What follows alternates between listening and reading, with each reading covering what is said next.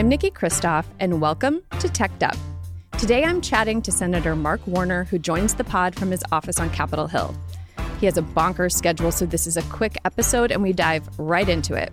We discuss last year's passage of the CHIPS Act, his intention to introduce bipartisan legislation to reduce the harms of TikTok, and he ignores my joke about his staff getting him a birthday gift of a necklace made out of semiconductors in the shape of Virginia. And yes, I then called his staff a bunch of nerds. Before becoming a public servant, Senator Warner built an incredibly successful telecommunications company and worked as a venture capitalist.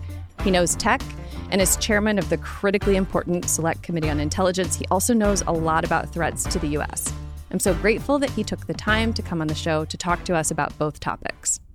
Welcome today on Teched Up. We have a special guest, Senator Mark Warner from the Commonwealth of Virginia. Welcome, Senator. Niki, thank you so much for having me. Thank you for coming on. I know literally nothing's over, happening over on Capitol Hill. So I joke, you're the chairman of Senate Intel. There's a lot happening. And we are here to talk today about an issue that is tech related, but also, also very national security related. So let's just dig into it. But before we do, really quickly, your background is in tech. And i used to be at big tech companies. And one of the things we always liked about you and your staffers is you understood the tech. So just one sentence on where you were before you joined the senate and what your priorities are as a senator. Great. I appreciate that. Yeah i spent for failing miserably in a couple of businesses my third try was in the very beginnings of the cell phone industry. And went on to form found a company named nextel and then a venture capital fund called Columbia Capital. I'm proud that Columbia Capital is, is still in existence and I think we're on our third generation. So I'm proud of that, although obviously no involvement. And within the tech world, I really have for this Congress, I have three items that I want to quickly touch on. First is I've been working since the 2016 election where I really got exposed to the level of misinformation, disinformation, Russian bots, etc that while the social media companies are great companies, that there's a dark underbelly in the fact that Congress has never taken on anything from the basic privacy law to data portability, interoperability, to questions around Section 230 reform, to protecting our kids. Revisiting that framework around social media is, I think, still terribly important. And I actually believe this coming year we might surprise people and put some points in Second, I see this a lot from the position of Senate Intelligence Committee, uh, the questions around cybersecurity. And in particular, while I think we've made some progress, the whole intersection between healthcare and cybersecurity. I was just recently at the CES show in Las Vegas, and probably next to autos, there were more healthcare apps there.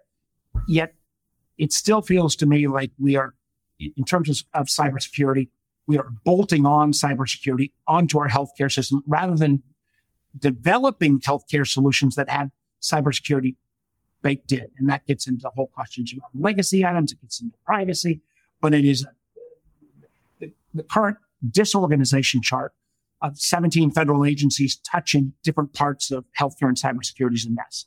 And third, but third is far and away the most important, and I, I hope where we can spend some of this conversation, and that is the technology competition with China.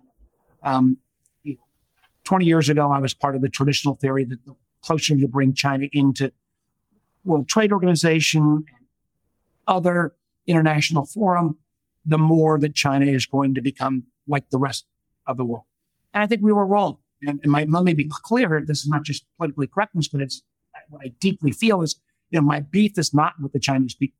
My beef is with the Communist Party. It's Xi Jinping's authoritarian leadership. And, and if we don't make that clear, we play into the Chinese propaganda issues in terms of bias against the Chinese diaspora anywhere, against Asian Americans. But I do think this competition with China, and because I, I'm of an age where we used to compete with the Soviet Union, Soviet Union was a military threat and an and a ideological threat. It was never an economic threat. It was never really a technology competitor. China very much is. And so we've our my intelligence committee, and I'm proud it's bipartisan, were the first to spot out problems with Huawei and 5G. John Cornyn and I led the efforts on the chips bill. So my hope is that in my role as chairman of the intelligence committee, we're going to look at the other technology domains where this country needs to invest. So we don't do in the case of chips and 5G where we were chasing the problem after there was already a Chinese leader. So I'm going deep on advanced energy across a series of, come back to that if you'd like, synthetic biology, artificial intelligence. Where will we need to get ahead of the game so that we and our friends around the world don't end up with a, the Chinese Communist Party regime winning the day in, in these technology competitions?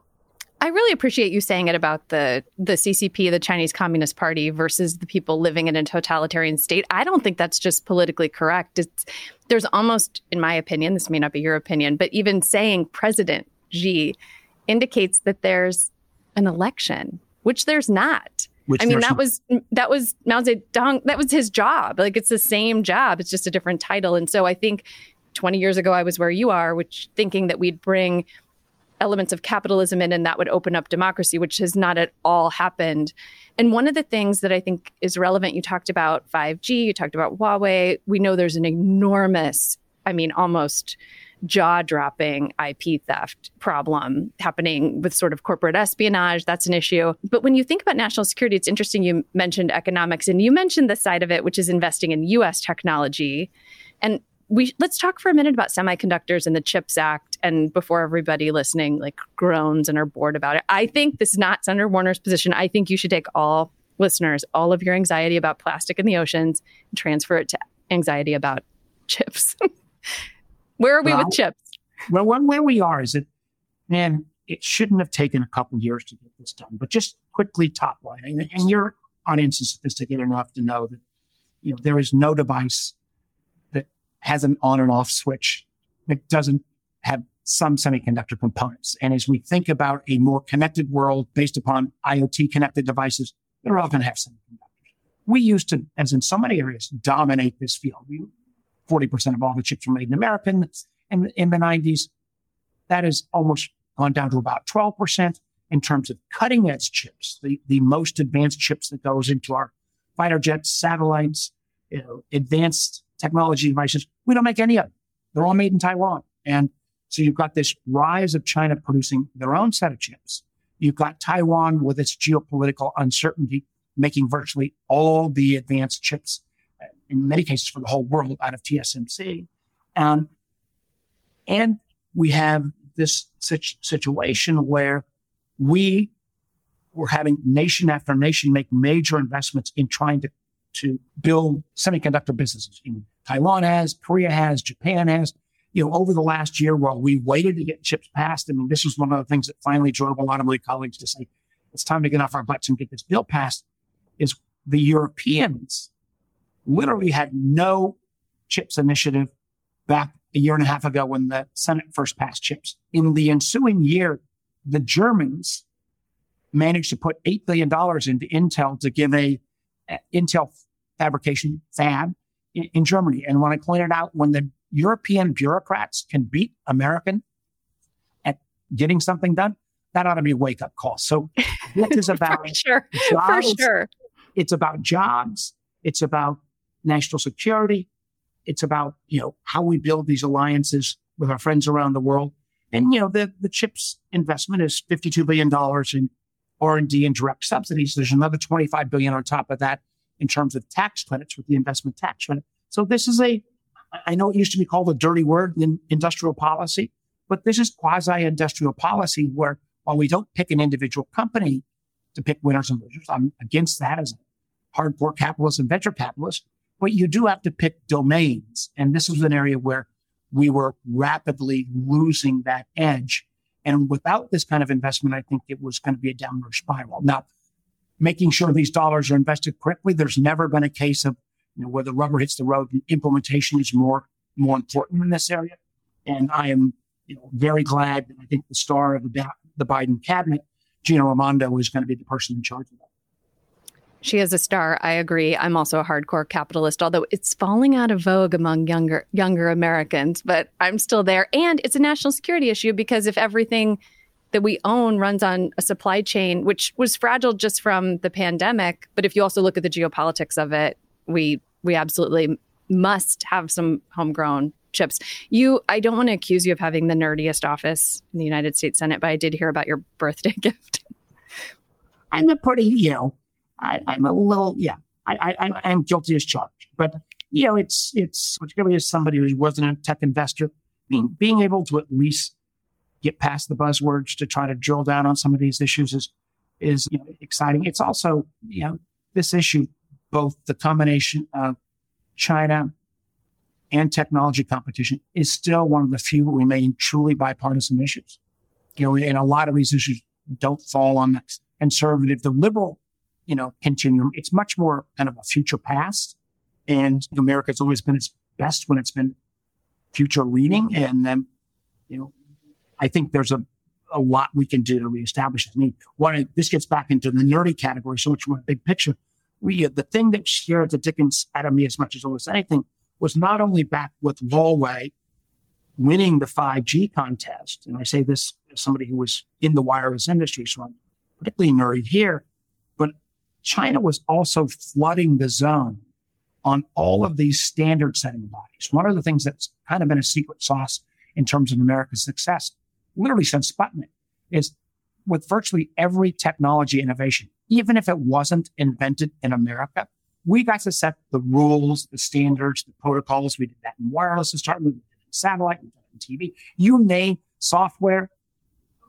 China woke up to that. And in 5G, for example, in the next generation wireless, they were not only had the world's leading company, but they were starting to set the rules. We see that as well in terms of China investing in a lot of the, forums around artificial intelligence. And you do not want an authoritarian, non-privacy protected you know, regime setting the rules for AI on a going forward basis. So one of the things we do, we also need to do is make sure both public sector, private sector, and our friends around the world re-engage not only on innovation, but then the rules that surround each of these innovations.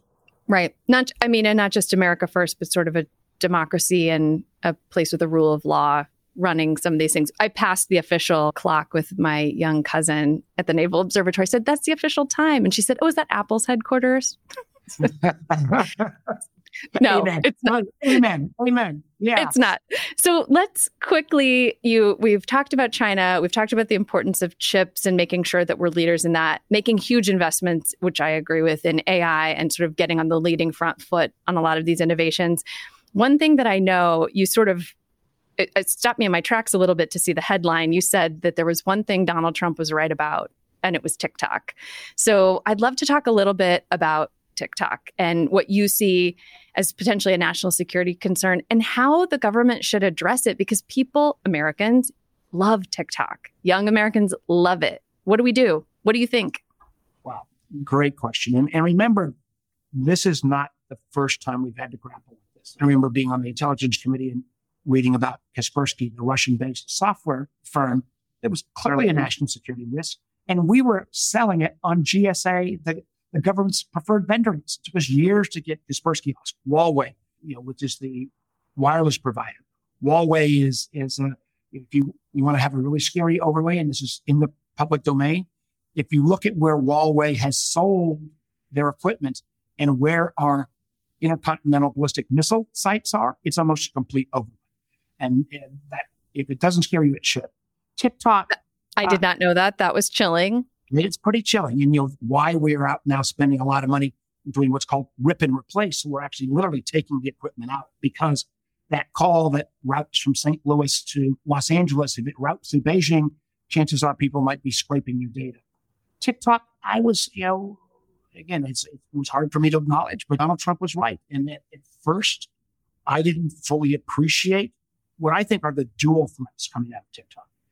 On one level, there is the fact that this data is being collected. And as you said, uh, Niki, one of the things that's fairly remarkable, I mean, the guesstimates are that 100 million active users in America, 65 million of which are active users in a level of 95 minutes a day. That's like, holy heck. And there is an enormous amount of data that is being, that is being collected. Maybe not as much as Facebook, but still, even though TikTok which is owned by the Chinese holding company ByteDance, says that American data is protected. We have seen press report after press report that Chinese engineers are still getting access to this. And remember, Chinese law as of 2016 dictates, dictates that any company at the end of the day has to follow the orders of the Communist Party, not be loyal to their shareholders, not be loyal to their customers. They have to follow the dictates of the Communist Party of China. Meaning sharing data. That, so that data, no matter how it's said is being protected, I think is vulnerable. That is a is an easy to understand concern, but the concern that almost that, that again I'm late to fully appreciate, but I think is equal or even greater to greater than, which is TikTok is really a communications medium. It is a net. If you're left in this country like MSNBC, if you're right in this country like Fox, what TikTok, why say it's a network, TikTok leadership does not, you know, create the videos, but the algorithms that that drive TikTok, that drive what you see, is very much determined by the company. And the greatest example of that is the TikTok that young Chinese people see inside China has videos. The algorithm drives it towards science and engineering, towards being a good, you know, a, a good citizen, totally positive reinforcing messages. Know, unfortunately, the, the TikTok that a lot of our kids see is like crack. It, you know, the kids, it, it does not support the best, you know, goals. And I'm not saying everything on TikTok. There's a lot of creativity on TikTok, but I am, I am very concerned that the Communist Party in China could say, well, we on TikTok, we don't want to show videos anymore that are at all critical of China. And matter of fact, we may want to skew a little more of these videos to also you know, say not very nice things about the United States. This is why we, we acknowledge it is popular. Remember, the armed forces, our military has said they will not allow TikTok on active duty service people's devices. We've now seen a number of states move in the same direction. The United States Congress, in a bipartisan way, unanimously passed to say we don't want TikTok on federal employees' devices. So this is a this is a real issue and a problem. And I think what uh, we've kind of sorted through, I've given the Biden administration about two years. They say, hey, there's a tech, there is a technology way to fix this.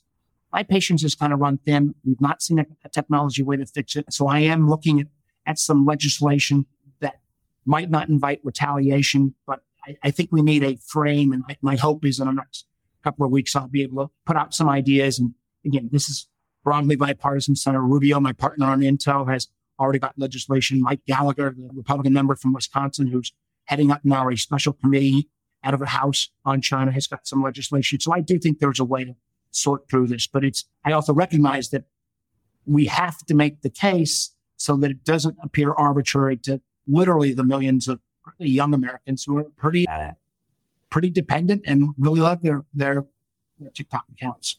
They do. So I know we're closing out, but just to recap what you said. So, in addition to the data collections, the facial recognition, the data it could be pulling off your phone that that the company is required to share with the Chinese Communist Party, setting aside just national security, users in yes. the United States are spending 95 minutes a day on an app making their brains into gummy bears potentially that alone seems like not super healthy and one thing i think is interesting is it leads with the for you page whereas on instagram you go to the people you follow first on tiktok you immediately go to what the algorithm is pushing which to your point it's a communications network it could be used for propaganda amen and niki you, you absolutely you sort of in a shorter version than me. I guess that's why I'm still the politician. It takes me too long to say things. But it's, I don't think most policymakers have thought that through. I don't think most parents have said, well, this is harmless. Kids get to do videos and uh, dancing, fun things. You know, this is an extraordinarily powerful tool. And I'm not saying right now that the CCP, the Communist Party of China, is, you know, is, is blasting out propaganda. But I will say this. I mean, I, the ability to do that I would again go back to the fact, look at what the kids in China are getting on their equivalent TikTok accounts versus what our kids are seeing. That shows the power of the algorithms in terms of how they can drive certain content. Yeah. Okay. Well, I am looking forward to your legislation. I know you're walking out the door. You're truly known for working across the aisle on tech solutions that are rooted in practical outcomes. So we're delighted to have you in the Senate. And thank you so much for coming on the show. Well, Niki, thank you for having me. And please have me back. There's lots more we can cover. Yeah, we'll talk dark patterns, another favorite of yours. Thank Very you so cool. much. Thank you.